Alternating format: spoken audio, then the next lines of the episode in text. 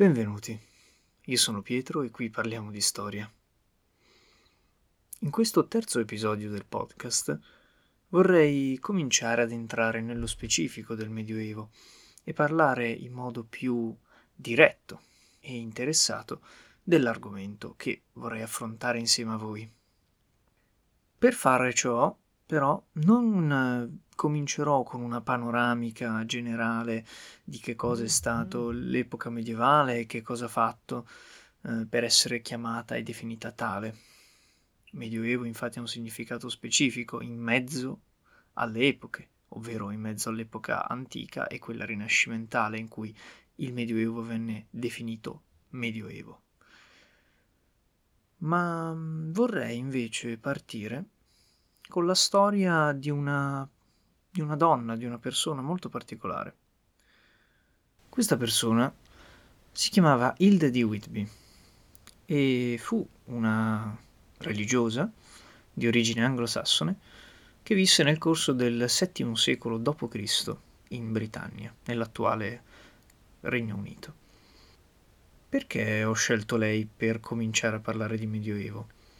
Dopotutto il Medioevo, per come viene insegnato nelle scuole, inizia qualche secolo prima, il VII, e scegliere solo la vita di una singola persona per parlare di un'intera epoca sembra un po' riduttivo. È chiaro che quando vi parlerò di Hilda non vi parlerò di tutto quello che avvenne nel Medioevo in tutti i luoghi del mondo all'epoca conosciuti dagli uomini della, dell'attuale Europa però Hilda è un buon punto di partenza. Questo per una serie di motivi. Prima di tutto perché Hilda è una nobile.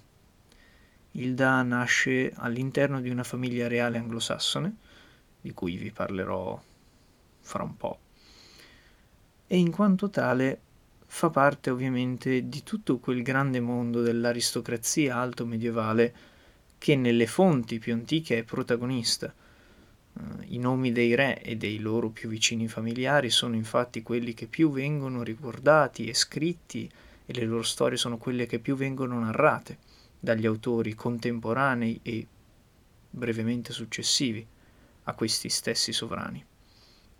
Hilda non sarà mai effettivamente una principessa, non è una figlia di re, è una nipote di re, una... arriva ad essere la sorella di una regina e l'istitutrice di una futura regina nel corso della sua vita. Hilda è, oltre a essere una nobile, una religiosa. All'età di circa 30 anni, vivrà per circa 60-66 anni, all'età di 30 anni entra in monastero o comunque inizia un'esperienza di vita monastica, religiosa, forse addirittura originariamente da isolata, dalle comunità e poi come, come monaca.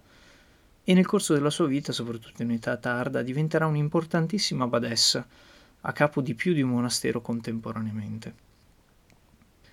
La Chiesa eh, cristiana in Occidente nel corso di tutto il Medioevo è strettamente coinvolta in tutti i più grandi avvenimenti e i più importanti stravolgimenti che avverranno in questi luoghi in quest'epoca ed è uno dei protagonisti principali, ancora prima che il Papa diventi effettivo capo della Chiesa cattolica, di tutto quello che avverrà nel Medioevo, la Chiesa è davvero coprotagonista insieme ovviamente ad altri fattori, personaggi e istituzioni. Hilda, forse prima di tutto, è un anglosassone. È un anglosassone nel senso che è effettivamente di nascita appartenente all'etnia degli anglosassoni, quel popolo misto di angli, sassoni e iuti, popolazioni germaniche in origine, che nel corso del IV e del V e poi anche del VI secolo invaderanno eh, la Britannia e istituiranno una serie di regni cosiddetti appunto regni anglosassoni.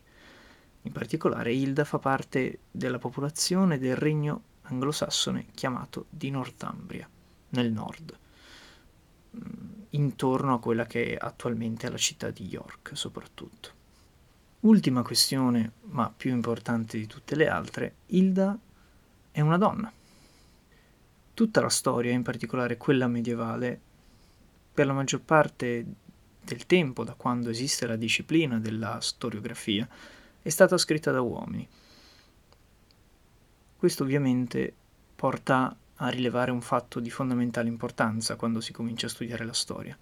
La storia è stata scritta da un punto di vista particolare. Non solo, come si dice spesso, la storia è scritta dai vincitori, ed è vero, la storia è scritta da chi sopravvive agli eventi e li riracconta. La storia è anche scritta dagli uomini, che in Occidente da moltissimo tempo hanno il potere culturale e politico per poter scrivere effettivamente la storia. In questo modo, da un lato, le voci delle donne, anche delle donne più importanti, sono spessissimo messe in secondo piano già dai contemporanei stessi di queste donne, ma non solo, anche nel ricordo e nella storia successiva, magari scritta secoli dopo gli avvenimenti e le vite di queste donne, le loro vite e le loro voci non sono davvero mai riportate, o se sono riportate sono sempre riportate in modo distorto, in modo mutato, in modo che la loro vita, la loro biografia, sia funzionale a qualcos'altro, a un qualche tipo di messaggio, o anche solo a riportare costantemente in auge il modello del patriarcato, anche solo da un punto di vista culturale.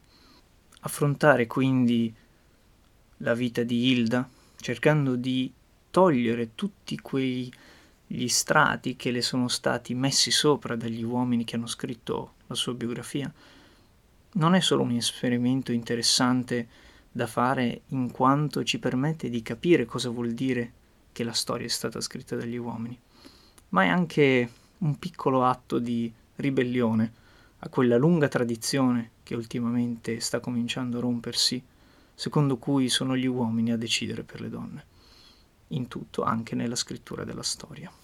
E proprio per partire da un uomo, appunto, partiamo dalla persona più importante per cominciare a capire chi fu Hilda di Whitby, la persona che scrisse la prima biografia completa di questa badessa, di questa donna, e la cui versione sulla biografia di Hilda è tuttora quella ritenuta più affidabile, canonica potremmo dire, anche se studiandola ci renderemo conto che in realtà anche questa versione è molto, molto ricoperta di messaggi, significati e volontà esterne a quelle di Hilda.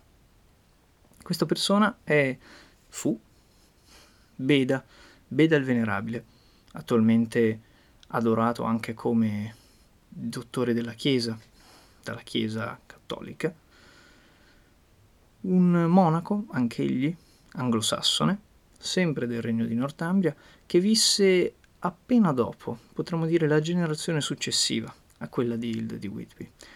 Quando, quando entrò in monastero, Beda aveva circa sette anni, venne portato proprio dai suoi genitori e in quello stesso anno, o forse l'anno prima, ma comunque parliamo davvero di una differenza minima, Hilda morì nel suo monastero di Whitby. Beda non è l'unica fonte che ci racconta della vita di Hilda o qui comunque la cita. C'è una fonte più antica, come ad esempio la Vita Sancti Wilfridi, che è una geografia scritta nel primo decennio dell'ottavo secolo d.C.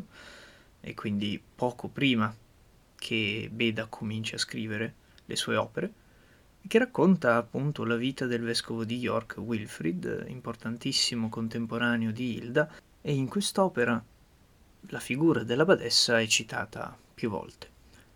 C'è anche un'altra fonte, lievemente invece successiva al lavoro di Beda. Infatti l'Old English Martyrology, scritto nel corso del IX secolo, è anche molto diverso e dalla Vita Sancti Wilfridi.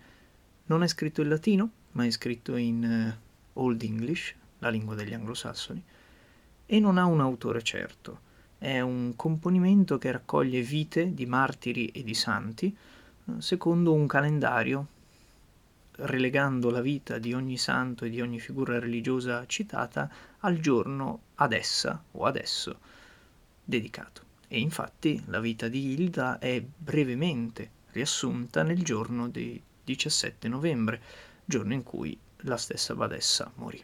Infine, appunto, l'Historia Ecclesiastica Gentis Anglorum, l'opera di Beda il Venerabile, pubblicata dallo stesso monaco nel 731 d.C.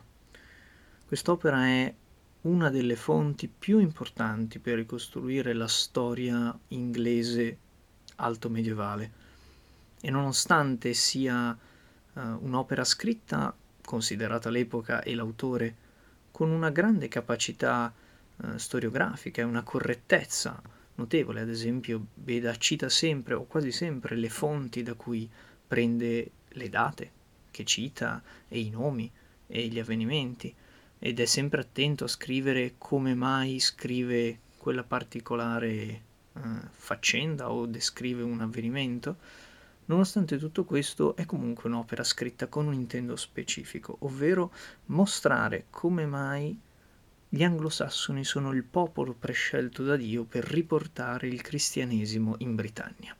È un'opera quindi, per quanto appunto completissima e che non racconta certo solo di questioni religiose, un'opera che ha un punto di vista, un punto di vista molto molto specifico. E questo, questo fattore si nota molto quando si va a leggere la vita di Hilda in essa contenuta. Il modo in cui Beda trattò di Hilda, data anche la quantità di informazioni che il monaco riportò su di lei, nel tempo divenne l'unico o quasi l'unico modello per tutti coloro che scrissero della religiosa, da Goffredo di Monmouth, uno storico molto importante per la storia inglese, fino a Lionel Charlton, un antiquario di Whitby vissuto nel Settecento. Tutti questi autori e tutti quelli che non ho citato nel mezzo di questi due estremi non divergono quasi mai dal testo del monaco, citandolo anche in modo esplicito e sempre riportando i fatti nell'ordine e nel modo in cui Beda li riportò. Ora, capirete anche voi che siamo di fronte a una questione difficile. Dobbiamo ricostruire la vita di una persona vissuta moltissimi secoli fa, basandoci praticamente solo su tre fonti, di cui una, la più importante, è stata scritta non con il semplice scopo di ricostruire la storia in modo corretto e giusto, ma con un intento molto specifico e molto di parte capite che abbiamo davvero pochi strumenti e molto difficili da maneggiare per cercare di portare a termine il compito che ci siamo dati, ovvero quello di capire chi fu davvero Hilda di Whitby. Ed è con questa nota conclusiva che vi lascio, vi saluto e spero di ritrovarvi alla prossima puntata.